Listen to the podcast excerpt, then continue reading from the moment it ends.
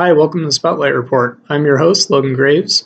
This is a monthly podcast where we dive into topics that pique our interest. They typically cover optics and science, but honestly, they can be quite broad.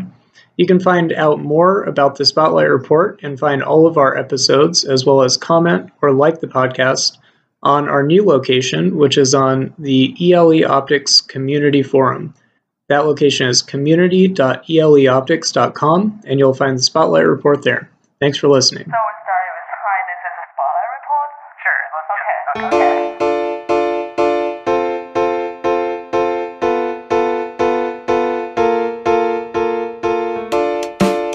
Spotlight Report? Sure, let's okay. This week on the Spotlight Report, we are sitting down with Dr. Chris Ford. Chris has been a guest on the Spotlight Report before, where he was talking about his research on plasmas and nuclear engineering.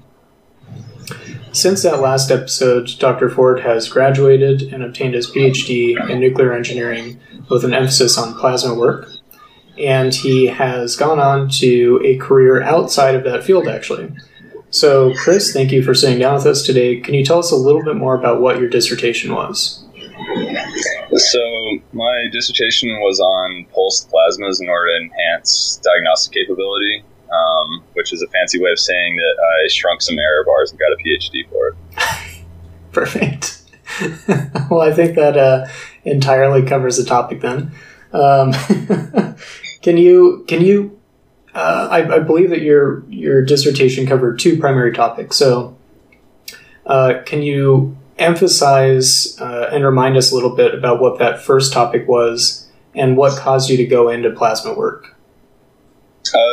So I guess to start off, I was interested in going into plasma specifically because I had these naive dreams of working on fusion and developing a fusion reactor that would save the world and solve climate change and all this stuff. But I realized very quickly upon entering grad school that it's probably still 30 years out in the most rosy scenario, and I didn't want to spend my career working on a problem that I might not see ever actually get solved. So I optimistic at least. Yeah, it's I'm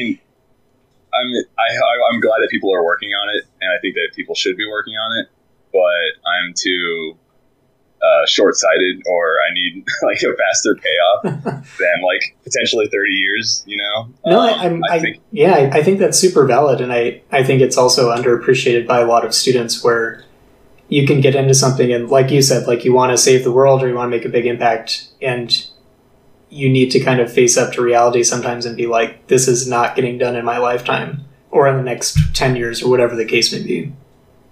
Yeah, and it wasn't in the sense that I think that it's a stupid project, just in the sense that I wouldn't be able to keep myself motivated to keep going, right? That's just me being honest about my own psychology. I think of it as cathedral science, in the sense that the old school cathedrals were built by generations of masons and stuff, and that's still a beautiful project and it's cool, but I'm short-sighted. Sure. So I apologize. I interrupted you. So you went into it because you wanted to save the world, but you realized it just isn't necessarily feasible due to your own motivations. So what was that first project then that you worked on? So my first project was actually working on fuel rod cladding in traditional nuclear reactors. I was a TA for a senior design project, and we actually showed that we could use plasma to put a coating on zirconium fuel rods. It would act as an additional chemical barrier that would prevent Fukushima, or give you more time before the explosion occurred at Fukushima, which is kind of neat. Yeah, important, obviously.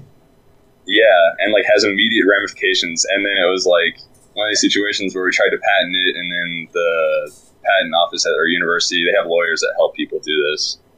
They said that we needed more data, but then funding ran out to continue doing more experiments, so we couldn't beef up the demonstration. So now those fuel rods that I worked so hard on for that first year are just sitting out on a shelf, and nothing came of it. So Perfect. Another way to be disappointed in grad school is to do something that's cool and it doesn't go anywhere. So we can already tell, as listeners, that you're very optimistic and happy about all of grad school, and there's no downsides to it. Yeah, I don't remember what we talked about the first time because I didn't listen to it. I can't bear to listen to myself talk.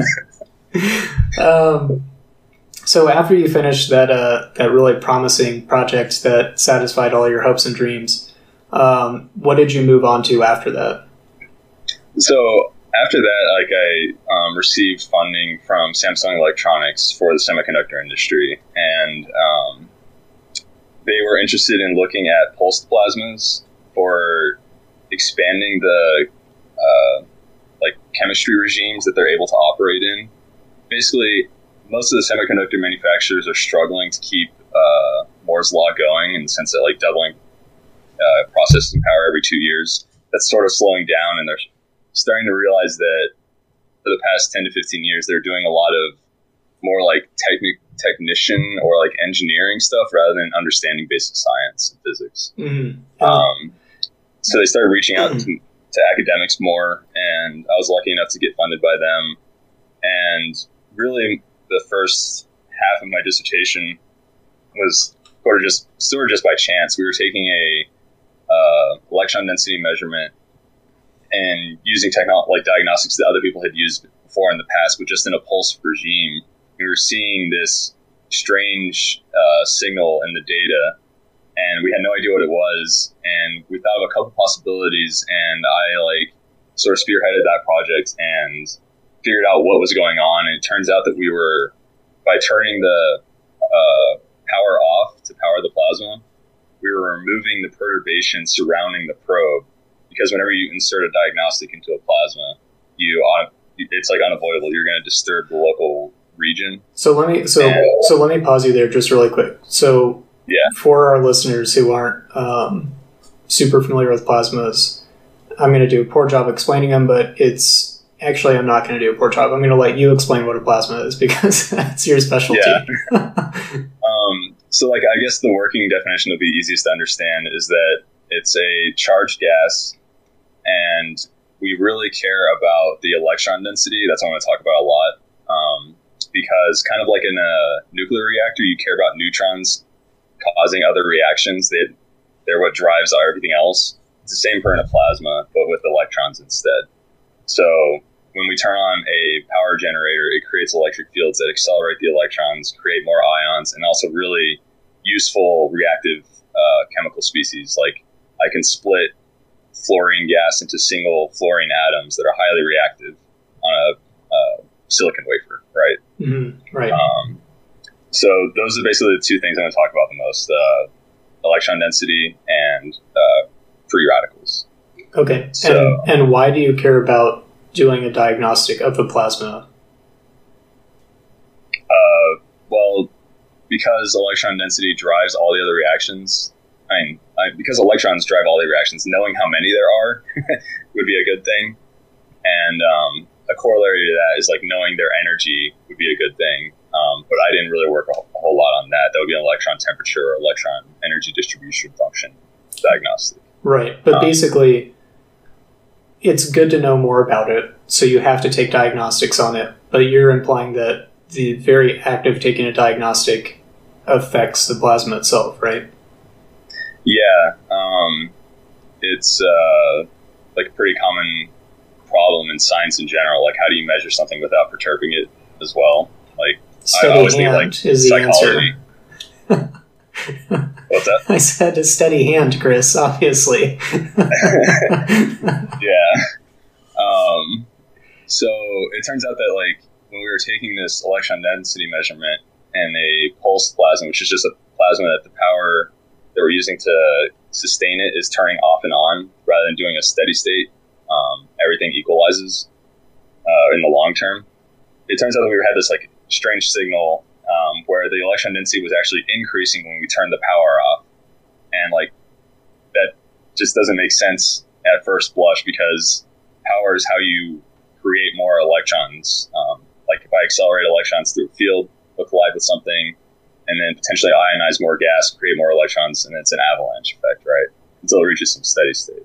So we looked at this and been like, why is this real? And we measured it several times, and then we came up with a couple of possibilities for what it could be.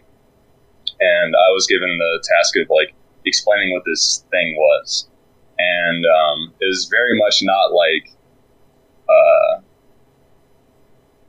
a scientific project where you have foresight and you think that like, oh, I'm going to do this, and if it works, then this will happen.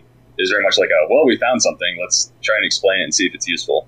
Right. And it turns out that it really was, and that I was able to show that this act of pulsing the plasma removed the perturbation around the probe to a very significant degree and allowed you to get a more accurate electron density measurement. Hmm. And that's a pretty unique approach. Like, no one had done that or stumbled across it, you could say.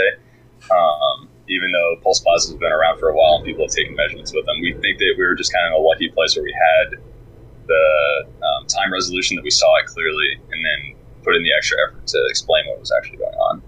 Which, I mean, that touches on two topics that I think are really important for people considering the sciences or early on in their careers. And I want to get through the history of your dissertation, but I'll bring them up later, which is how non-reflective of reality typical labs are, and also the topic of like how do you choose a project. But before that, so was that your final project for your dissertation? No, that was like one side diagnostic, and what happened was Samsung had been like, cool, that's great. Can we also get a diagnostic for free radical reactions on surfaces?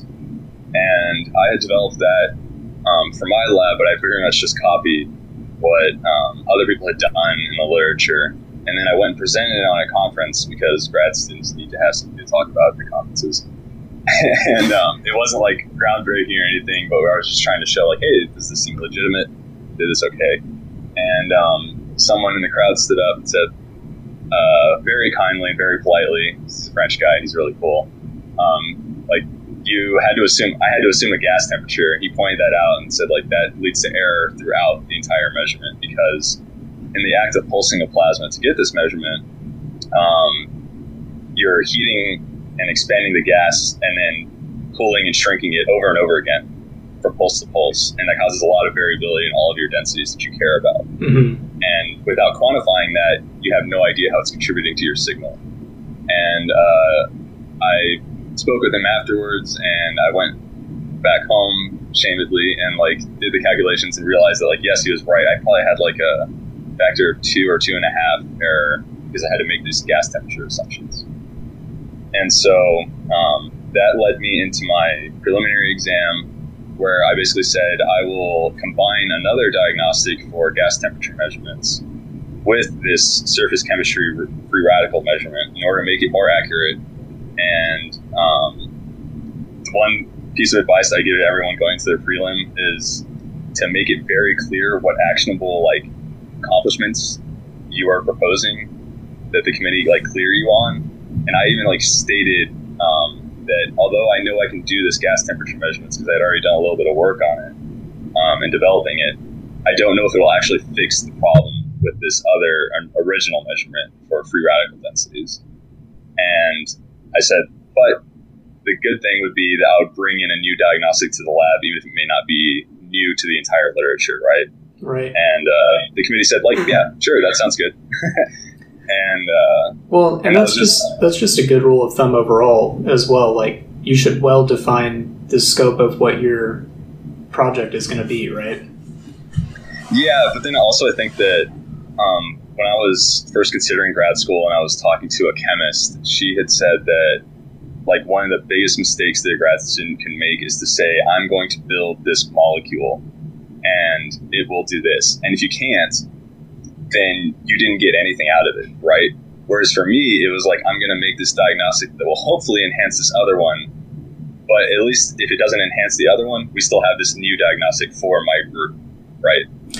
Yeah, you're not defining necessarily the The difference in is like the chemistry example, you're saying like, this is what I'm going to discover. You're predetermining the result of the experiment. Whereas with yours, you're saying, here's the experiment I'm going to do.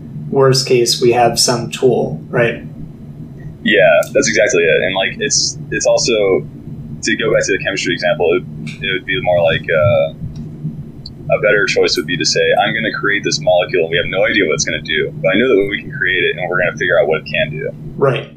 And like, because it's more open-ended, you're not going to lock yourself into potentially spending years on something for it to fail. And then you have to start over. Yeah. Which it's, I interrupted you earlier, so I apologize, but you mentioned, and we've discussed this before, you mentioned psychology or maybe the social sciences. They have a big issue with replication, and one thing that they try to do about it is to do pre-registration, which is this scenario of like, here's what I'm going to do. I'm not going to predetermine the result I'm looking for, but yeah. Yeah, and I don't know how much that's been taken off, like in terms of like journals requiring it, but it seems like a good idea just without me being a social scientist, you know? Yeah, I agree. And there's also a bunch of talk of like, this same replication crisis might be present in the science, in like the quote unquote hard sciences as well. Yeah. Because exactly what you're saying, like grad students are new to this, you're put in charge of an experiment. And a lot of people will say like, well, bummer, I didn't get the result I was looking for. So I'm just going to keep running analyses until I find something that I think looks good. Yeah. And like, in my field, even though it's a hard science, quote unquote, plasmas are such a pain to work with that if I were to give you the full specs and how I build my plasma experiment and then say, here's my resulting electron density at this power. And then I gave you all the part numbers and the vendors and the serial numbers and model numbers and everything. You ordered all the exact same parts and then tried to build it in your lab. Being within 50% of the electron density that I had gotten would probably be expected, but being within 20% would be like amazing for the first go around. Right. And like you said, like, I mean, it's a hard science, yet just reproducing simple things like that, before you can start doing the cooler stuff, it's a major challenge in our field as well. Yeah. Yeah, that's. I think that's extremely important to talk about and for people to hear. But so, anyways, I seem to have a habit of interrupting you. So you were told that the assumptions you had made caused error in your model. So you went back, and what happened? So following the evaluation, like numerically, to show that yes, those errors were quite large, I took a deep dive into gas temperature measurements, which unfortunately means I had to learn some quantum for spectroscopy purposes. And being an engineer, that was horrific, terrible experience for me. It was very much a first, like, what the hell are we like, what am I reading? And then from there, what can I do to try to get the information that I need to make use of someone else's work, because there was no way that I was going to learn enough to actually derive these like wavelength formulas, mm-hmm. right? Like you can from first principle predict the wavelengths which nitrogen gas will emit light given a certain temperature. And that is still amazing voodoo science to me. But what put in perspective for me was actually I started looking into MIT Open Courseware. And I found a lecture series for a graduate level, which is good for rotational spectroscopy, which is really just to say molecular spectroscopy. That's what I cared about. And the professor opened up and he said, you know, some people see it, rotational spectroscopy is just a phone book. You say, I'm looking at X molecule and I need to know which wavelengths. So I look up that molecule in the literature and I get those wavelengths and then I measure them, try to match things up. And then he said, but in this class, we're going to learn how to derive things from scratch. And then I was like, oh, wait, I'm just looking for the phone book. It's really just about finding the right sources. Mm-hmm. Right. And unfortunately, that's still very difficult because most molecular spectroscopy leads back to the Germans and the German language and no translations. So fortunately, we actually have a a plasma professor in my department who just came from Germany and knew the right people to ask in order to find some translations. And I was able to develop the diagnostic in our lab. And after like a 4 or 5 month process of just slamming my head into quantum textbooks. They finally absorbed. Yeah, I absorbed enough to know how to implement the calculations into a MATLAB script and then try to forget it as quickly as possible. That's this is one of my favorite stories that you tell for two reasons. One, because I had a similar experience when taking quantum for optics where I would read the lecture topic, go to lecture, and then feel like someone had just stomped on my brain for an hour and have to go and just like listen to a record. I can't speak too much for you, but I'm by no means like knowledgeable or an expert on quantum, because it's just such a bizarre topic. And the other thing though is that topic of like, you need to find the right people who can help you, you know, for your experiment. So. Yeah, I think that what I took away from it was, like, for one, just the notation is really horrible, and it changed over time. But the other thing is that because this is such a hard process for so many people, no one published their basic formulas that they used to develop their spectral simulation. And I became so frustrated about it that I realized that, like, my goal as a grad student was to make it easily available to everyone else so that they would know my sources and they could go to those original sources. They could just like use mine in a complete package instead of saying like, oh, we described the wavelengths here somewhat, but we didn't really get into a whole lot of detail about how we did the relative line strengths, which is the other half of it. Mm-hmm. And they would just regurgitate some citations that other people had, but it still didn't actually lay things out in a clear manner. So that was a really frustrating process to spend months just looking through the literature. When I did know that I was just looking for the phone book to try to find the right phone book. And then when I did implement it and then, you know, use it all, I had one slide on my dissertation defense where I tried to explain rotational quantum spectroscopy. And I laid it out very clearly. Like, I'm an engineer trying to make use of someone else's tool. In no way can I answer very many quantum questions. Let's just talk about wagon wheels spinning in space. Because that was my analogy of when you consider a molecule and how it emits light, you're really just trying to quantify the angular momentum, because that's what I need to know. I need to know how fast this molecule is rotating, because that's related to the gas temperature, right? Mm-hmm. And so many things contribute to the angular momentum. The spinning of the nuclei is the first thing, and that makes sense. But then also the speed at which it's spinning affects the bond length, which affects the light coming out of the dipole. So then that has to be taken into account. But then also the electrons are moving, and they have their own rotational inertia that they're imparting on the whole molecule system, right? So that's another wagon wheel that's contributing to the rotational inertia. And I literally just had a slide. It was like one wagon wheel. We're only considering nuclear rotation, but then a wagon wheel with two wagon wheels that are smaller attached to it. And now we're considering electron motion. And then the other thing is that electrons have magnetic spin. So that means that each electron has its own little wagon wheel. And, I had to like inject humor into it because, you know, it's a dry topic otherwise. And I didn't want to just throw up Schrodinger's equations and the derivations because I had some of that in my dissertation. Mm-hmm. But like, I've been in too many talks like that where people just give you a wall of equations. And unless you already know how they got to their conclusion, like unless you've already done it yourself and you don't really need to be sitting there, then you're not going to get anything from it. You know? Right. It's so dense and so far over your head that it's just not useful. It just becomes, for me and the audience, it just comes down to a question of, do I trust this person that this math is correct and would check out if I sat down with it for several hours? And usually I just go, yeah, I imagine. Like, they're invited to talk. They have some titles. Okay. Yeah, this was something that we talked about before your dissertation, I remember.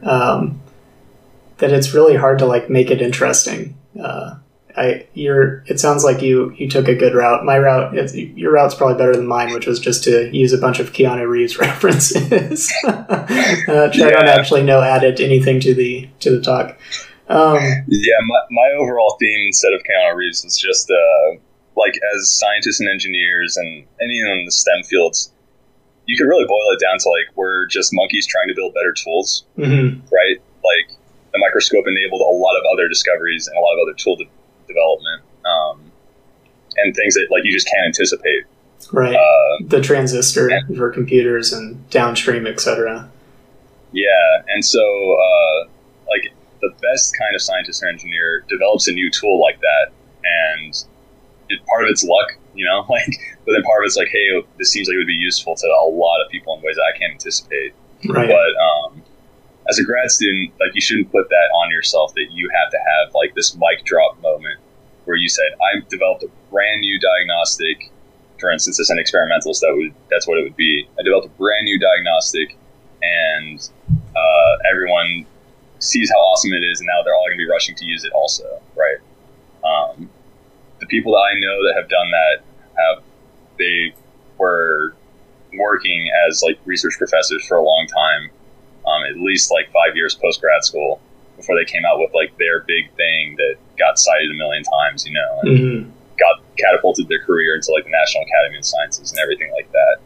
So what's funny is that I had this whole theme of like shrinking error bars, which really just means if I'm sharpening a tool, I use the knife analogy. And I found some cool scanning electron microscope. There's a blog out there by a guy that has access to the scanning electron microscope where he just looks at different processes for sharpening knives, whether it's like whetstone first and then stropping and all this stuff. And he gets these beautiful images and like you could see the deviations in the edge. And I was just saying like fewer deviations, smaller error bar, right. Sharper knife. Right. And what was funny is I got to the end of my talk and Dr. Cuomo, who is part of the National Academy of Sciences, he had said like, yeah, so you originally like started out this talk saying there's two kinds of scientists, the ones that use someone else's tool or someone that invents a brand new tool for everyone else. Like, what did you do? And I said, well, I didn't do either of those things. I just sharpened some other tools. I'm still proud of that. So I wonder... It's, yeah. I wonder, you know, originally I used to feel like what you said, like it's way too much pressure on young students to feel like you have to discover some like brand new big thing and do the mic drop moment.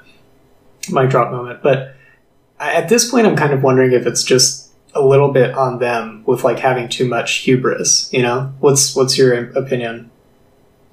I definitely think that's true. Like, bachelor kids, like, undergrads are kind of the worst. Like, to me, it's the Dunning-Kruger effect, right? Where you go to undergrad and you learn a lot. Like, you for sure do learn a lot of things compared to, like, just high school. And engineers kind of can be little pretentious shitheads.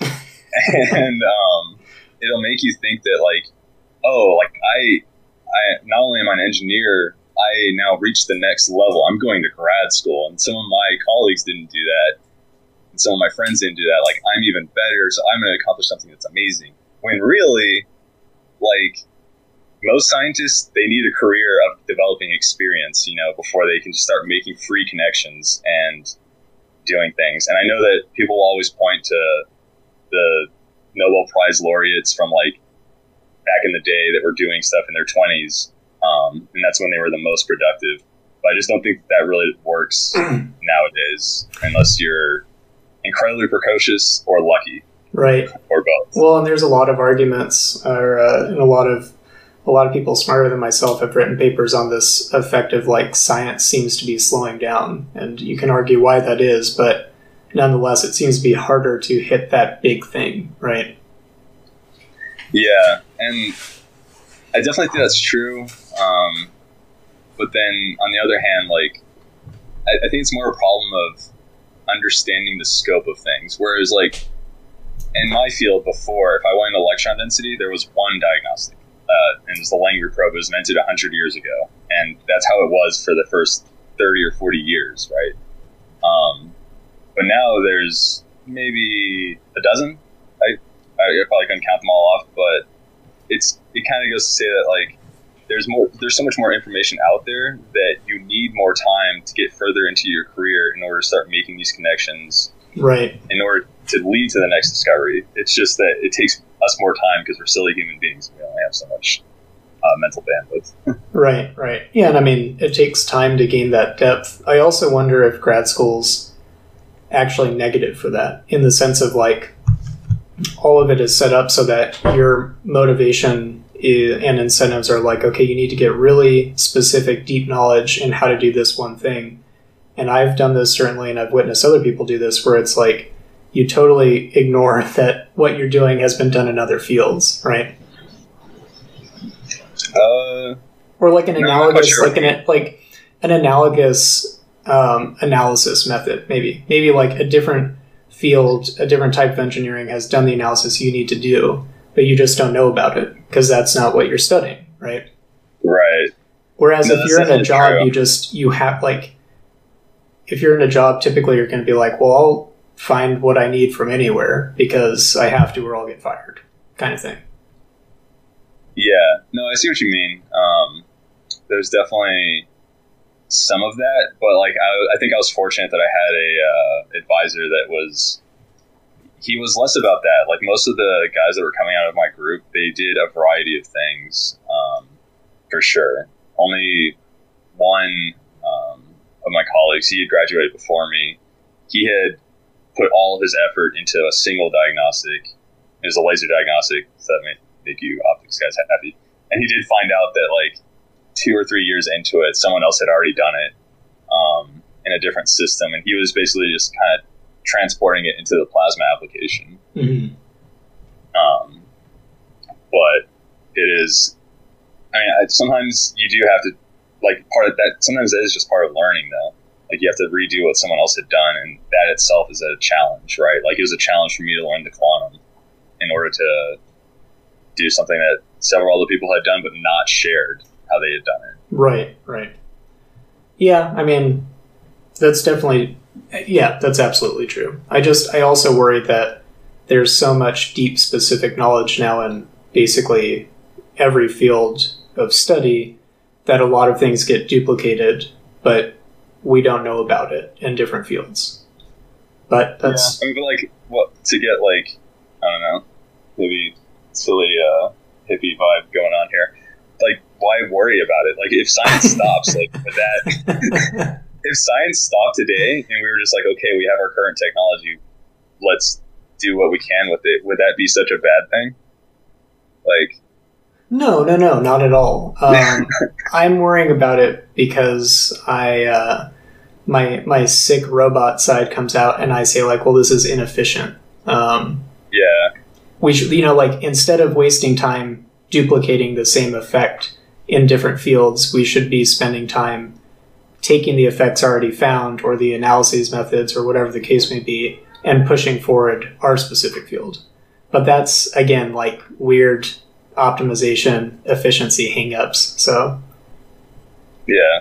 And you might lose a lot of creativity. If you duplicate it in a different field, you might discover something totally new. So I don't know, there's really nothing wrong with it. Yeah. So I think that kind of sums up my dissertation for the most part. I managed to shrink the electron density error bar from, like, plus or minus 50% to 10%, give or take, depending on which regime you're using it in. And then I shrank the surface reaction loss for free radicals from, like I said, a factor of 2 to plus or minus 20%. And that was still in a very specific condition. In a reactor that's meant for, in a plasma reactor that's meant for, like, physics studies rather than actual application. So turning that into something that, if someone was going to say, hey, I need to design a new computer chip and a new plasma tool for it, what do I need to do? I could give them guidelines for this specific materials, but more experiments would have to be done. So it was very much like a, well, this is still open-ended, you know? Right. And that's just science. More work to be done. Yeah, always. Always. Yeah, the favorite last slide of students everywhere. Oh, yeah. So You don't have to answer this if you don't want, but how did it feel? Was it worth it? It was kind of anticlimactic. I kind of finished, and it was more like the best feeling was just like the reduction in stress. I thought that I wasn't stressed out about it because I was already doing other things, but I literally had a dream the night before where I was in an airplane and we lost, and our engines failed, and we couldn't pull up before some mountains, so I literally crashed and burned before going and giving my talk. But I think that it was definitely worth it in the sense that I appreciate how complicated the world is, and it was funny is that I went into a different field where I was communicating with non-scientists very often, and our culture kind of lionizes science and scientists and thinks that like, oh, if it's an expert talking about something, then there's a lot of certainty behind it. But my whole dissertation was about uncertainty, right? Mm-hmm. And I appreciate a lot more now whenever scientists are trying to like hedge a little bit. There's a reason for that. It's because they understand how like goddamn complicated the world actually is. Mm-hmm. And they don't want to seem fraudulent by saying something very strongly and confidently, right? Right. Oh, sorry. Go ahead, please. And then that like frustrates people because they just want a straight answer, but there often isn't, you know? And it's like you can be a con man and give people all the answers that they want, and that gets you far in this world, apparently. But being a scientist for me was very much like, no, I've chosen the path of like just being honest. And if you get frustrated with having this long discussion about why your numbers are not what they seem to be, as in like, yeah. Now I'm doing analytical chemistry, so we'll get to that. But sure, it's related. Sure. Well, I want to spend at least a few minutes on this because it's turned into one of my kind of favorite topics, and I call it scientism, where I think culturally we've moved from an era of like a high demand for religion to explain phenomenon to a demand for science to explain things. And I think that there's this misunderstanding of like science will explain everything and it'll do it perfectly, right? Yeah, I mean, like, I think that in my field specifically, like, it would help a lot if error bars were just like a straight up requirement. Mm-hmm. Like, a lot of the things that I was trying to work off that were published, they didn't do that. They wouldn't quantify things rigorously, and I was trying to use a tool to enhance the error bars on other tools, so I had to do everything very carefully because I didn't want to introduce more uncertainty by adding another diagnostic, right? Right. It defeats the purpose if you do that. Well, I think that a lot of this would be fixed if error bars were just more common, because then we're all just being honest about how reproducible something is. Right. But I had even spoken with someone, without like naming names, but they had said that their gas temperature measurements were plus or minus 5 Kelvin. And most people, when they were using this similar diagnostic, they were saying plus or minus 50, which is a nice round number. I knew that they were trying to be generous and overestimate it because they weren't doing the rigorous analysis. But then when I asked this other guy, like, hey, that's amazing. How did you get 5 Kelvin, like a factor of 10 more certainty, right? And he said, like, well, I was able to visually see when I changed the simulation what was a visible difference or not. And I was like, ooh, maybe you actually have that much experience, you know? Right. Because I look at this spectra and I look at another spectra that's supposed to represent something that's 100 times hotter, I mean, 100 Kelvin hotter, and I see nothing. That just jumps out at me as like, oh, there's a hand in the spectra, right? Instead of like just being a spike before, you know. But I mean, isn't assuming that he's correct? Isn't that inherently turning into an art form? Oh yeah, and that's one of my big points is that I've talked to people outside the sciences, and it's like, yeah, at some point, like what I did with deflectometry, at some point it turns into an art form where you're like, this isn't right. I can't necessarily explain it with all the details right now, or I don't care to. I just know it isn't right via experience. I think of it less as like it's becoming an art form and more like you're becoming experienced enough that you can start relying more on your intuition. Mm-hmm. Because I think that like the human brain is just a fantastic pattern finding machine. And if you spend enough time with something, even if it's very difficult, then you will eventually start to be able to just intuit things. And it doesn't mean that you should just trust your intuition and assume that it's correct, but it's always going to be an interplay between the two, because we're not flawless logical things. You know? Right, right. Yeah, that's a good point. Yeah, and the other thing is, as well, the other point I wanted to make with that is that I think that there's a lot of uncertainty in the sciences, because the sciences are hard, and you're, especially with research, you're constantly trying to discover something new. And at the same time, there's a lot of things that can't and probably shouldn't be, in my opinion, explained by the sciences, but that's a separate topic. Yeah, and that kind of makes me think about when I asked, why would it be so bad if science just stopped? If we all just became caretakers of the science and technology that had already been developed, it would devolve into just total dogma. You can't have a good scientist, and that's why the bar for the PhD is that you did something new. Right. Right. It does make sense that this is a good science, that they could do something new, even if it wasn't earth shattering.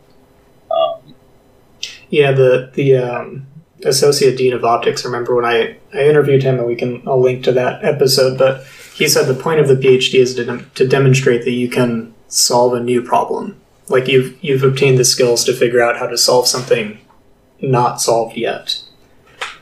Yeah. Which I thought was a good description.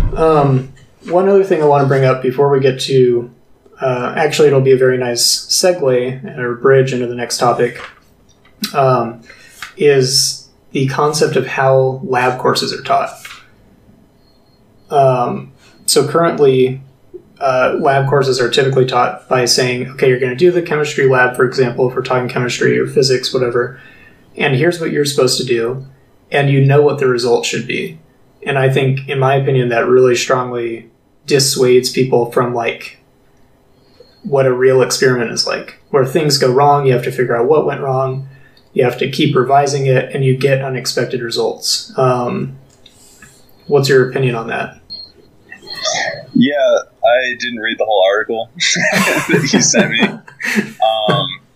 But it's an interesting idea, and I never thought about it that way. I think that the difficulty is that people are trying to balance that, here's an introduction to chemistry, right? Versus, like we just said, can you solve a brand new problem that just came up, right? Those are drastically different things. A freshman chemistry class versus a PhD chemist. And in an ideal world, we can all think as well as the PhDs out there. Not that I claim to think better than other people. But I think it's a balance, and what we had done for my introductory plasma lab class in grad school was the first week for a new diagnostic was completely yes, it's cooking. Here's the recipes. Can you follow these instructions? It's important that you can follow the instructions because the equipment is expensive and very easy to break.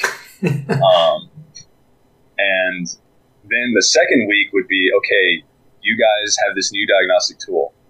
What's a question that you would like to know? Here are some knobs that you can turn. It's open-ended. Design it, and then take the data. The thing is, it's always going to be difficult because you only have so much time for a lab class. In undergrad, these students have other classes that are going on and stuff. So I think that you could argue that they've gone too far in the direction of it being very prescriptive and step-based, and that is like cooking. It's not science, right? Mm-hmm. But on the other hand, I don't want to criticize it too harshly because of time constraints and just demands on everyone, right? As well as what the student is capable of. I don't want to just say, "You're a freshman. Okay, here's a dozen chemicals. Right. Don't eat any of them, and maybe mix some of them. I don't know, right? It seems I guess I would like to see a lab that's designed in that other way to the max, right? So I can have a gradient scale between here's the completely prescriptive and then here's the completely anarchy, right? Yeah, I mean, there's obviously there's a balance. I will say that one of my favorite classes in optics for people at the U of A in the College of Sciences, Dr. Matt Dubin taught a class where it's expected that you know kind of the minimum about optics, and then you're just given a project. Like, here's the task, figure out how to accomplish it, which was nice because it was reflective of reality. So. Yeah, and that's like, I think that would actually be closer to like an engineering, right? Like, is it, if you already have the goal in mind, then it's closer to engineering rather than like science. Yeah, no, that's a great point for sure. That's still like a far better thing than doing the fully prescriptive. Right, but you make a great point. Like, you can't just unleash students into a lab full of expensive equipment they don't understand and say like, figure it out, or you're gonna have a real mess on your hands. So you graduated and you said, I'm totally over plasmas. Let's get into chemistry. So what are you doing now? Yeah, so this was another just instance in my life where I was stupid lucky. And so my brother was working in the marijuana industry out in Oregon legally for several years. And as people moved into doing extracts instead of it all being flower consumption, the consumer safety became like more and more of an issue, basically. And it's just like any other regulated product, whether it's your beer that you know the alcohol by volume and you can be confident in that. It's not like you're going to go crack open a Bud Light and then one Bud Light will get you hammered.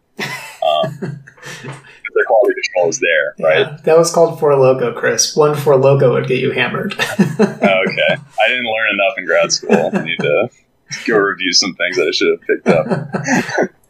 But yeah, it's the same thing for the cannabis industry. And one of our business partners, he had spent tens of thousands of dollars just in testing his hemp crop for 1 year. And so we thought, like, well, that's a great business opportunity. We just purchased the equipment to do this testing ourselves. And this is very much a case of me going from like, I'm a scientist and I can do new things to I'm going to buy someone else's tools and then just run the hell out of it and try to run a business. So it was kind of interesting, and to go from figuring things out from the ground up to figuring soft skills out, figuring out managing a team of people and managing. And so, yeah, like what really made me switch is just I saw it as like a different game to play. I kind of tend to view my life as a series of experiments or games. And grad school was the full scientist game. And now running an analytical chemistry business is the soft skills game. Like, how do you run a team? Sometimes I view my job as like, rather than being the captain of the ship, my job is to be on top of the crow's nest, just seeing what's on the horizon while other people do the real work. But I'm trying to figure out like what's coming down the pike from a regulatory standpoint, because this whole industry is still very much in a gray area. Right. And it's still related to like uncertainty, because when it comes to that Bud Light, you know that it's gonna be 5%. It's not gonna be plus or minus 20% on that 5%. It's probably some really small error bar. But the bar for passing proficiency tests in Oregon for how strong a flower sample is plus or minus 20%, relative speaking. Jesus. So it could be, that means it could be 10% and 12% is correct, and so is 8%. But then that range divided by itself, it's actually like 50%, right? Right. From the top of the range to the bottom of the range. So, God, that's insane. Yeah. But the thing is that I'm learning a lot more about analytical science and biological tissues and stuff like that. And it's going to get better, but it's not going to get significantly better. I think that 10% could be attained and enforced without putting too much of a burden on the labs eventually. But it's just the dirty matrix is what we would say. That's the sample type. And like biological tissue is just always going to be difficult. So regulators know that too, and they try to provide some leeway. So if someone's growing hemp and it tests hot, quote unquote, that means that it had slightly too much THC. And the USDA is trying to enforce that everyone has to report their error bars, so that if it tests over the limit, but then under the limit on the bottom of your error bar, then you don't have to destroy the crop. So there is some sanity that's trying to come in, but it takes time. Right. So this is, I want to get into kind of the specifics, but I also want to wax poetic for a second about this. This really aligns strongly or resonates strongly with me politically, because I've always advocated for we should just legalize drugs because you have better control over them. Once you open it up to people like yourself or regulatory agencies to say, like, wait a minute, are you actually getting the drug that you're looking for approximately at the right strength? So I really love this topic. Before we jump into the specifics, do you think that it is helping? Having it be regulated, do you think that it's improved kind of the quality and the safety? Yeah, for sure. It's more so on like the safety, I would say, because I mean, before people weren't testing for pesticides, right? Mm-hmm. And there's a lot of data out there on pesticide consumption for like edible consuming, but when it comes to smoking a pesticide and inhaling it into your lungs, like those studies just aren't out there. Like, we have no idea what happens. Right, because not too many people were lighting up pesticides and trying to smoke them, right? Yeah, I mean, it's just that, like, the USDA they had done lots of studies on, like, crops, because we need to know if we were poisoning people. And you could still argue that, like, there are absolutely pesticides out there that should not be used, period. But we do have pretty good estimates of what's a safe level for consumption. Mm-hmm. So what had actually happened when they came up with the action levels for Oregon, when it came to pesticides and cannabis, they went to the labs and they said, okay, what is the minimum amount that you're able to quantify? It's called the limit of quantification, because you can't measure zero. Like, right. I like to say that, and it sounds weird, but it's actually true. Like, if I have a scale, I can't measure zero with that scale. All I can say is that when I put that piece of paper on there, it was smaller than the decimal on the scale, right? Right. It's the exact same thing when it comes to potency or pesticide concentration. So what they did was they went to the few labs that were accredited for and able to measure pesticides, and then they said, okay, what is your limit of quantification? Okay, let's make that the legal limit, because it's orders of magnitude lower than what it would be for a apple, like the pesticide content on an apple. Right. And they're just trying to like enforce like a safe limit, and that means that everyone that was in the labs had to go like, okay, great, you just made our like perfect scenario and our limit of quantification.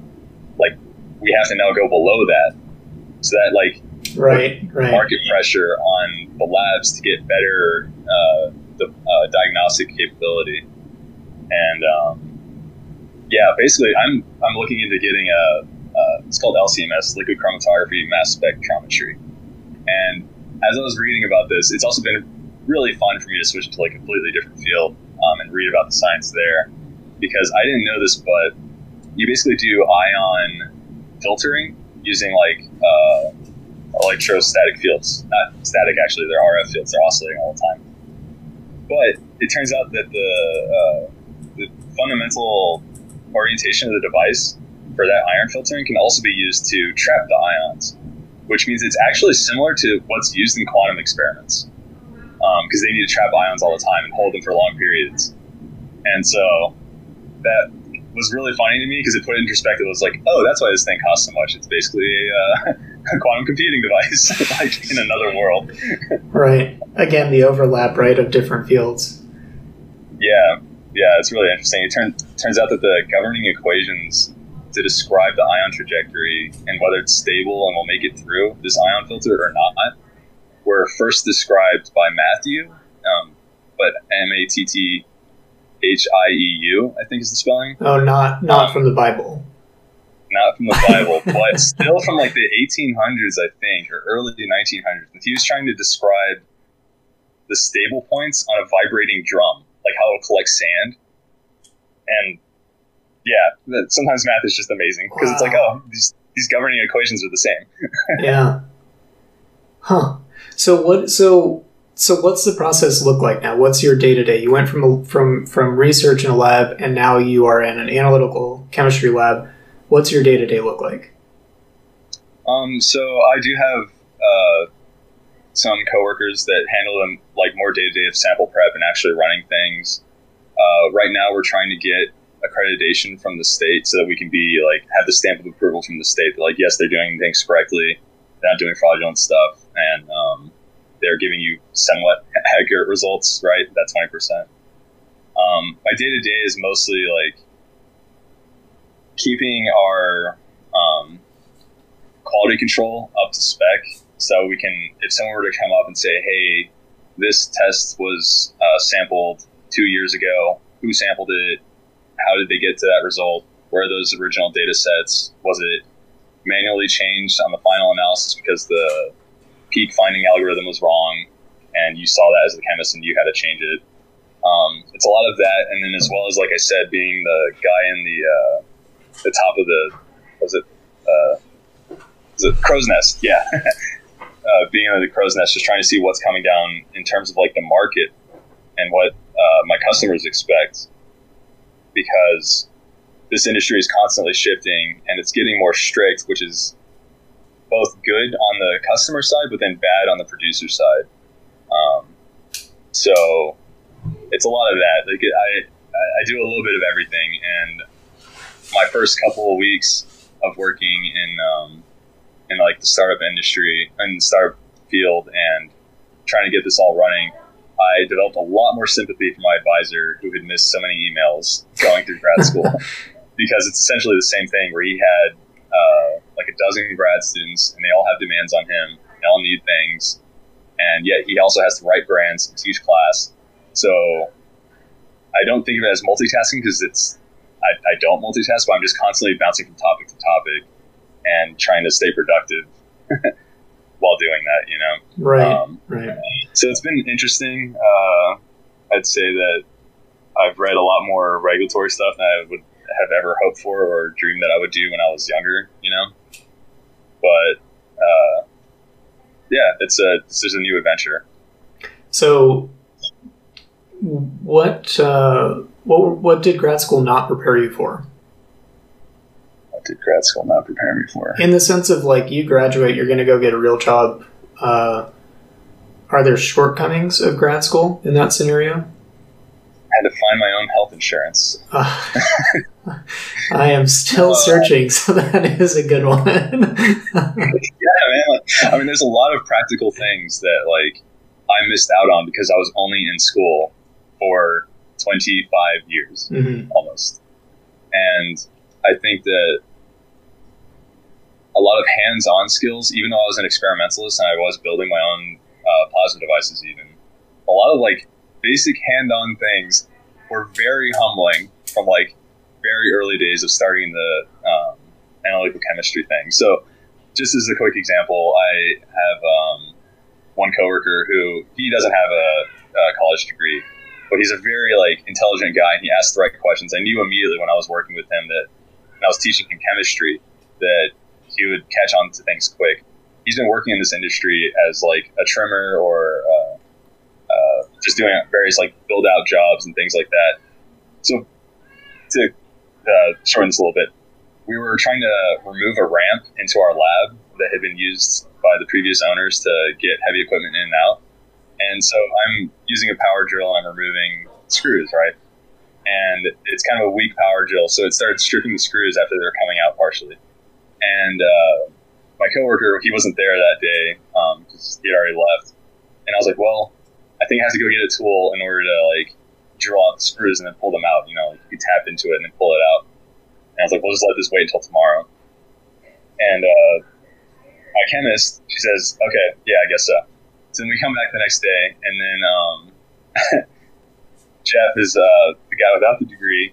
He goes up and then he pulls out the drill bit, and then he tightens the drill on the screw itself and then pulls it out, right?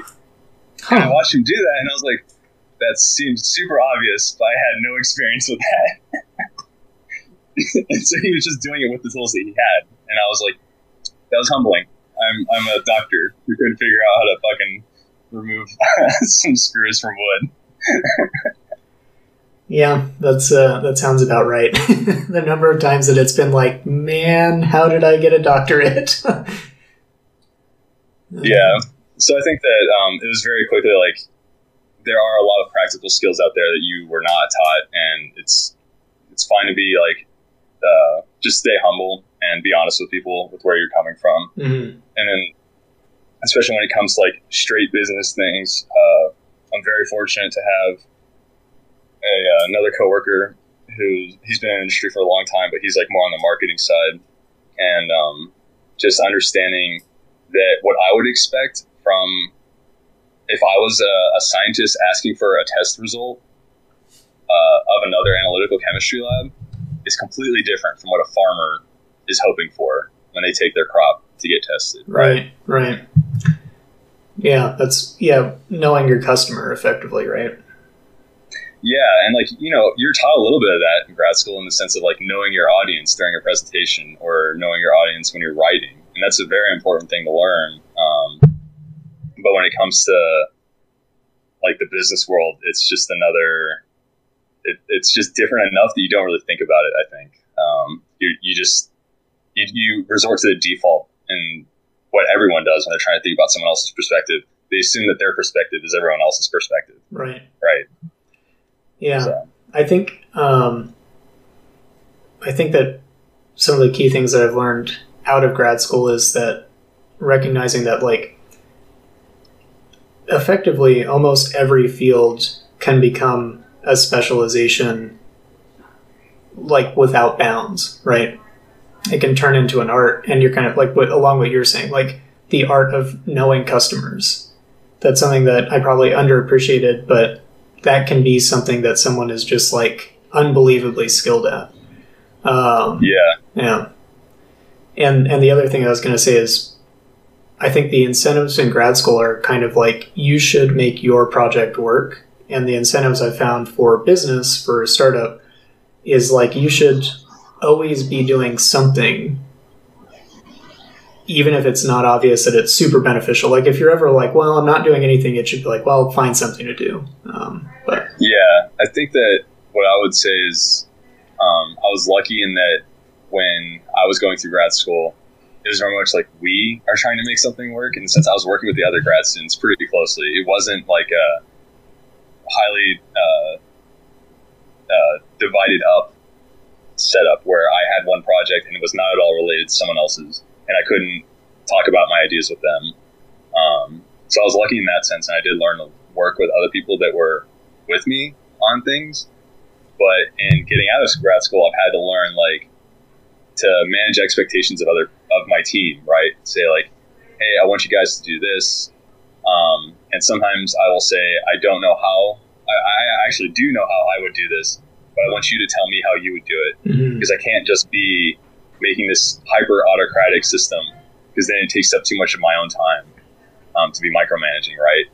And like finding that balance and dealing with some of the frustrations whenever like someone isn't behaving the way that you would have behaved in that position, but they have other strengths that you realize that you do not have in other positions, and they're just going like, okay, like it's fine. We're a team. We're not. If we were all the same person, then this wouldn't work, you know? Right. If I just hired a bunch of me's, this wouldn't work. Right. Strength and diversity. So would you recommend graduate school? Who would you recommend graduate school to? I would recommend graduate school to like anyone that's interested in doing something that's new, but needs the level of expertise that's necessary. Right. Cause you could start a business without having any degrees, right? Yeah, absolutely. But if you're interested in saying like, hey, I really like this type of technology and I want to make it better, or I want to change it into or apply it in some other way, I do think that grad school is useful for getting that level of like learning how to make connections, or someone that's clearly they're going to need to have the skill of like self-taught learning at a high level in order to accomplish these other things, then yeah, grad school makes sense. if it's someone that is not super set on saying like, I care deeply and it's highly meaningful to me to do something new. I just want to have a steady job and retire at a reasonable age and support my family. And it's like, no, like, you know, just do college, I guess, or maybe not even that, right? Like, right. I think that I'm glad that I did it, but I also am not, I'm very honest about like what I missed out as well, in terms of practical experiences. Mm-hmm. So it's not just all one or the other. Sure. Yeah, that makes sense. So with that, I think that it pretty well covers the topic. There's one final addition that's going to be a new aspect of this podcast that I blatantly ripped off from another podcast I really liked, called Conversations with Tyler. So I'll link to that as well. But before we jump into that, is there any other topic that you want to cover? No. I think we talked a lot about a lot of stuff. That's succinctly said. So the new addition to the podcast is overrated or underrated. And basically I'm just going to rapid fire throw out some topics to you, and you can say whether you think they're overrated, underrated, or rated correctly, or of course feel free to skip them. Sound good? Do I have to like, is this just going to be like a rapid fire round where I'm not like justifying these things, or we're just going from one to the other?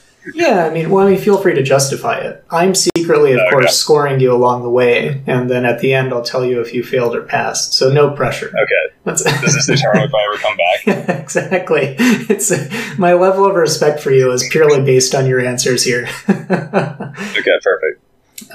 Yeah. So first off, reading fiction. Underrated. How come? Okay, yeah. You know that I read a lot, and I wish that I would read more even. But I think that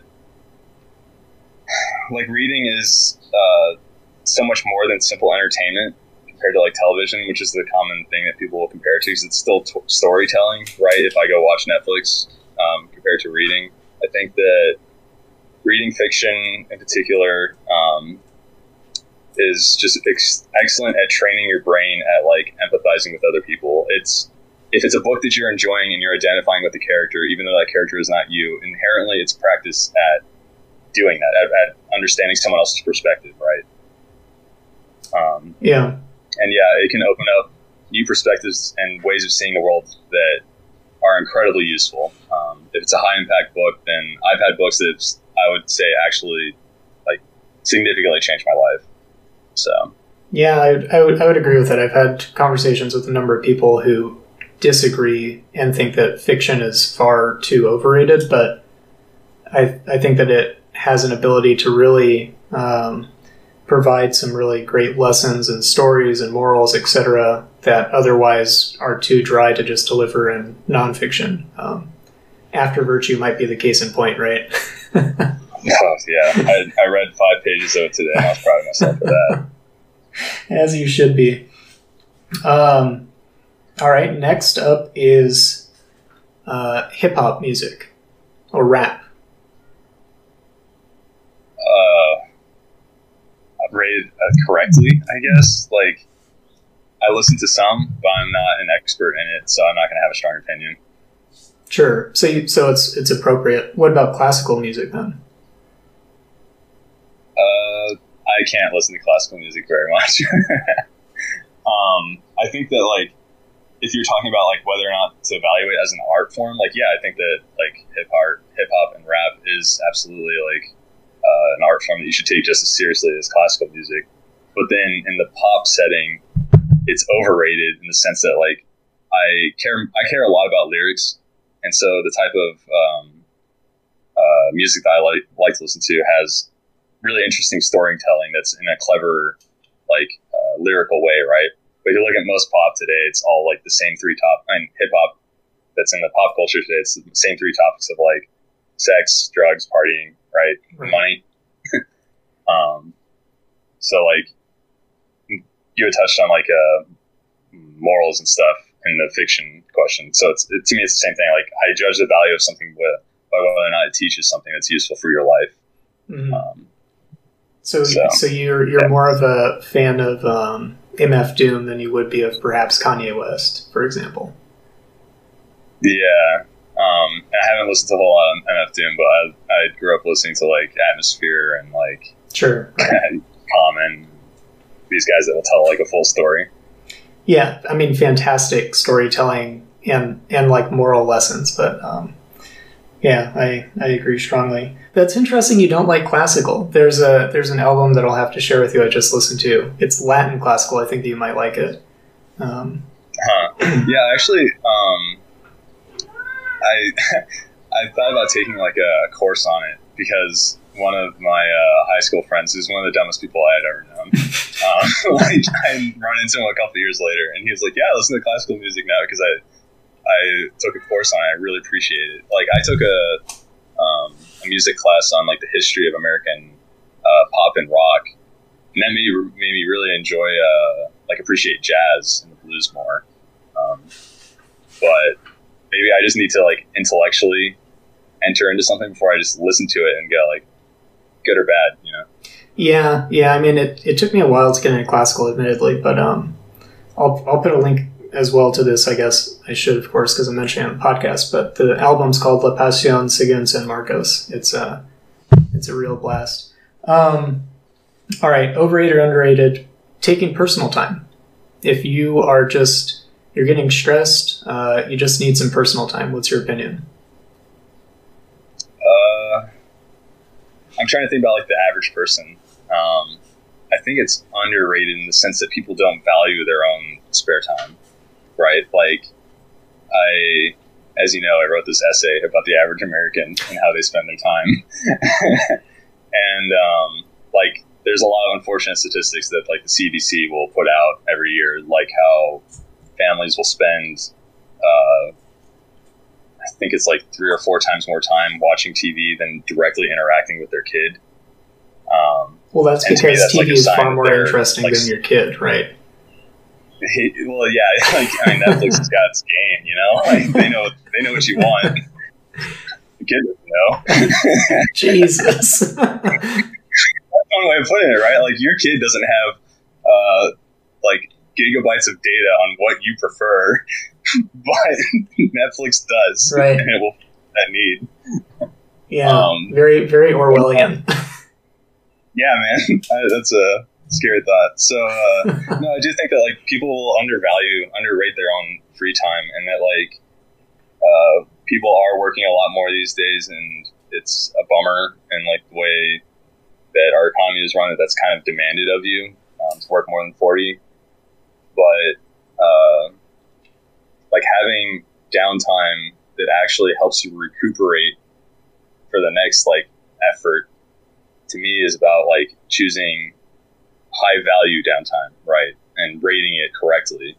And not that I'm like this monk who goes and runs a business and then comes home and doesn't watch Netflix, you know? Right. But yeah, I think that I would say that in general, free downtime is underrated by most people, and that's a bummer. But at the same time, I think that we've discussed this before, you value, you kind of value challenging yourself, right? So how does that balance in?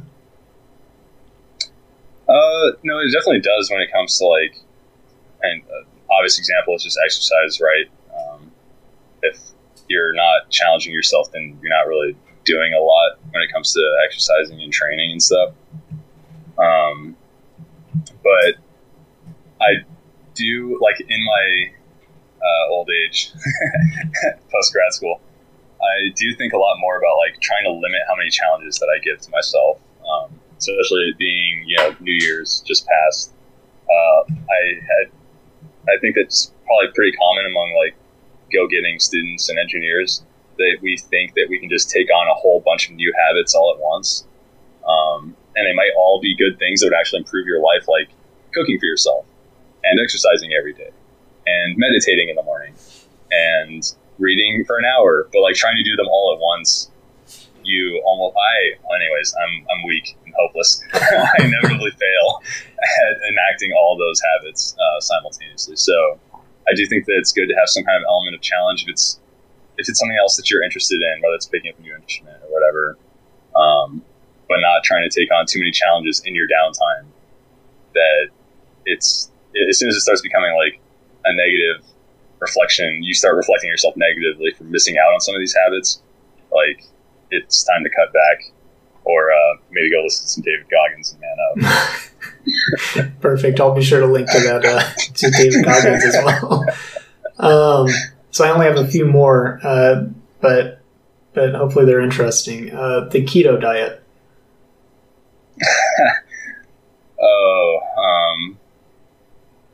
Dang, did you ask me that because you know that I tried it? Yeah. Oh, okay. And I asked it to you because I know that you're knowledgeable on the topic. I'm not going to ask you what your opinion is on some diet that you know nothing about. Okay. Yeah. All right. I mean, I expected like these questions to be like just to everyone. So it's like, what the hell? All right. But yeah, I think that it's actually rated probably pretty accurately, depending on who you're getting your information from. So some people will be like, oh, it fixes all the problems out there from cancer to diabetes. And then there is some evidence out there that it could actually help when it comes to traditional treatments and like the major things that is plaguing American society, right? And I had done it for about four to 6 months, I want to say, because I wanted to give it like a solid try. I knew that there was a big adjustment period. I will say that I definitely slept better, and I still miss that. But my overall blood triglyceride level went up. And when I was like doing research about it and listening to people that do active research, like clinical research about the keto diet, they had said that for whatever reason, some people are just predisposed to, if they switch to a high-fat diet like that, their numbers get worse, and it's about 10 to 20% of the population, whereas most people's numbers will get better. Compared to the standard American diet. So, yeah, I mean, it was an interesting experiment, but I think it's rated appropriately in the sense that some people are, it's a gray area. Like, more research needs should be done. Right. And it has some benefits for some people, but perhaps not for everyone. Yeah, and it's one of these things where, like, if I did get diagnosed with cancer, I would probably switch to it immediately because I would say, well, like, that's a bigger threat than triglycerides, right? And I think there is some good evidence that having standard cancer treatments in conjunction while being on the keto diet can help things. Yeah. All right. And then one of the last ones, staying, quote, up to date on political news or generally following politics, overrated or underrated? Yeah. You know that, like, I struggle with this a lot. So I'm just going to riff on it for a bit and then come to a conclusion. Please, yeah, that's why I asked for a while. Yeah, I'm going to meander for a bit. So I started out being, I'm one of these people that gets very interested in the topic, and I'll do a deep dive into it for months at a time. And so before the 2016 election, I did that. And I thought that, like, everyone should do that as being part of a good citizen and understanding how to vote. And, like, then after the election, I didn't think the world had ended, but I still felt like, well, maybe voting is, like, the bare minimum. And actually, real change only happens at, like, the grassroots, like, mobilization level. And, like, you know, you could point to the civil rights movement. Everyone does that. You point to the anti-war movements and that kind of thing. And you're not going to ever reach that level of actually taking action unless you are acquiring information, right, to motivate you. Right. But then on the other hand, I can get too stressed out about it, and I have lost nights thinking about politics and, like, the horrible things that go on in the world with our, like, implicit, like, approval, right? Because it's kind of the attitude that if you don't take action, then you're maybe not complicit, but, like, you're contributing in some small way, right? To some kind of injustice. So lately I've come down to just kind of, it's like a diet. I don't spend hours anymore reading the news. I take a rundown, and then if I'm interested in some other things, or there's a particular topic that I want to know more about, then I'll check out some more sources on that. But I think that in general, the news is overrated in the sense that even the news sources that I consider good, they don't give you enough context to make like a truly informed decision. And that's an unfortunate reality of the complexity of the world that we live in today. It's not like the 1700s when you could be like, I need to know about shipping or, right? Like, and farming, I guess. Right, grain storage. Yeah, but now it's like, to think that some talking head can go up there and explain the economy in a 5-minute segment and why they're right. It's like, that's either A, ridiculous, or B, kind of insulting, right? To the other people that spend their careers working on those problems. So I've kind of come around to the conclusion that reading the occasional nonfiction about topics that you're interested in that have to deal with history, or politics is probably a lot more valuable than just getting a shotgun blast of little tidbits on everything. Right, like the short bite size. Here's all the answers you need to know. Yeah, and like I do think that even the people that will try to present the facts and then give their opinion on the facts, it's still kind of demeaning to think that like you're basically assuming that the audience isn't capable of thinking right to a logical conclusion, right? So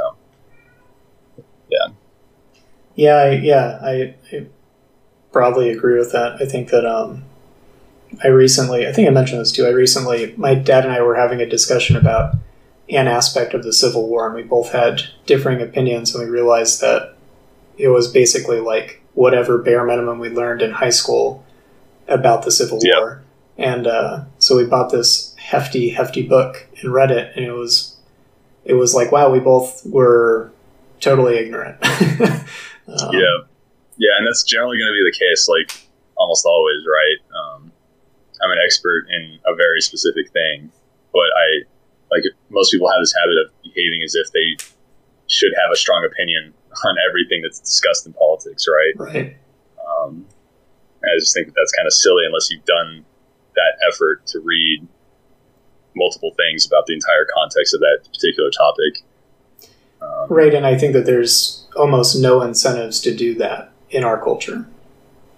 Yeah, and like I also think that when it comes back to like the whole activism thing, I think that that's overrated depending on the person, in the sense that I had gone to protests and things, and I don't anymore, because I kind of view change as like, you could either expend a lot of effort on this policy change that may or may not come about, and it might have a huge impact on a lot of people, or you could just say, hey, what can I do to help an individual that happens to be in my community? Mm-hmm. So I had volunteered while I was in grad school, and I'm kind of moving that more in that direction when it comes to like political action, in the sense that like, you know, there's things that people suffer from, like just on my block, and if I can reach out in my spare time and help them in that way, it kind of relates back to like why I picked my field in plasma science. Like, I'm getting a more immediate payoff again, in the sense of like, hey, I helped that individual, cool, rather than I spent hours or weeks or months going to protest and trying to contribute to this policy change, which may or may not happen.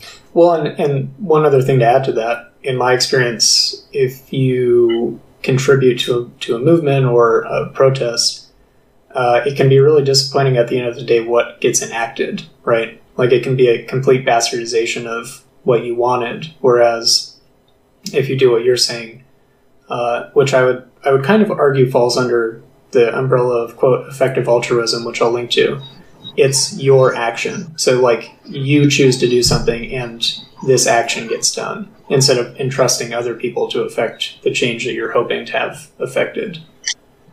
Yeah, and like, that definitely goes towards like, it's more empowering in the sense that you're more responsible, right? Like, if when I was volunteering with kids at a women's domestic violence shelter, and it was like, yeah, like I'm more directly responsible to this outcome for these kids than if I was like one of a crowd, like at a protest, right, protesting against lax domestic violence, like enforcement laws and stuff like that, right? So yeah, makes sense. Well, I don't want to close on such a serious topic. So the last overrated, underrated is dancing. Oh, I was hoping you were going to say weed. Dancing. Yeah. Terrible dancer. So. But is it overrated or underrated? By like the culture at large? Yeah. I think it's. I'm going to give my answer really quick, okay? And then and then I want to hear your opinion. I think that it's grossly underrated because I think that it's formalized in a way that doesn't actually incentivize, like, most people don't really dance. I think especially in school or at our high school ages, it was like a weird pseudo swing type of dancing. And there's so much to explore in different dance forms like salsa or swing or ballroom, etc. that can be really rewarding. And I think that culturally we just, A, don't appreciate it, and B, a lot of people are discouraged from doing it, males in particular. Yeah. And on top of that, the one other thing I want to add is that this concept of like being bad at dancing, I always viewed it that dancing is such like a pure expression of like joy that there shouldn't really be. Obviously there are like extremely skilled dancers, but for personal dancing, I think that like good or bad shouldn't be applied to people who are just out there enjoying themselves. I think they could still apply because like you can, because it's an expression and that's true. Well, like you can be bad at expressing yourself. Right? Like, if you can be bad at speaking and emoting, then you can be bad at expressing yourself in like purely physical form the way it dances. But I'll still agree that like dance is underrated in the sense that like I wish that it was viewed more as a way of playing. Like it should just be viewed that way. Like it's one of the few activities that it's playing with another person as your partner. But it's not competitive the way that like sports are, right? Like I think that our culture has kind of moved away from like play as its own rewarding activity. We're kind of more just like competing or purely just trying to get the end aesthetic goal. And I think about working out, like the guys will go in and just lift weights without playing a sport is like, that's like baffling to me. Because it used to be that playing the sport was the main thing and then lifting weights is the accessory to make you better at the sport. But yeah, I don't know. That was like a complete tangent. Anyways, dancing, underrated. I'm still terrible at it. All right. And now truly the last one, because I am curious to hear your opinion. Weed, overrated or underrated? Yeah. I said that and then I realized I didn't actually have an opinion yet. So you got to think about it too.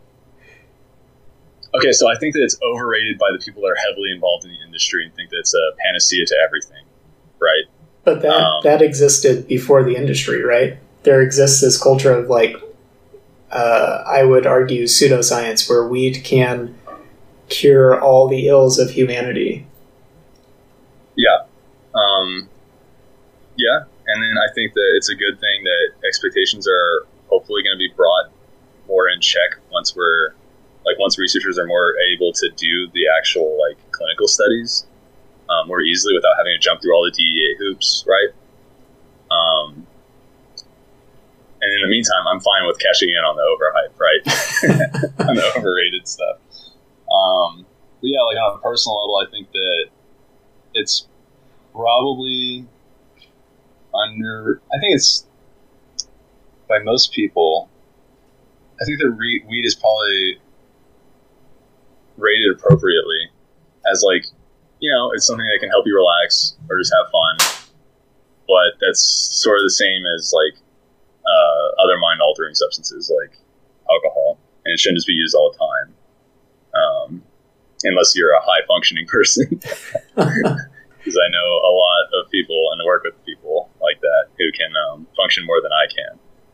So, yeah, I don't know. I guess in a scientific perspective, it's overrated. In a cultural way, I think it's rated appropriately, but we should still legalize everywhere. All right. Well, with that, thank you for taking the time to talk to us. Yeah, look forward to talking to you in the future.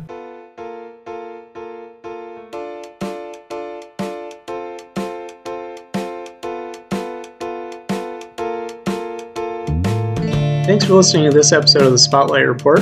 As always, we invite you to go to our website, community.eleoptics.com, where you can communicate and discuss this episode of the podcast and find all other episodes of the podcast, as well as other useful information. Thanks. Have a great day.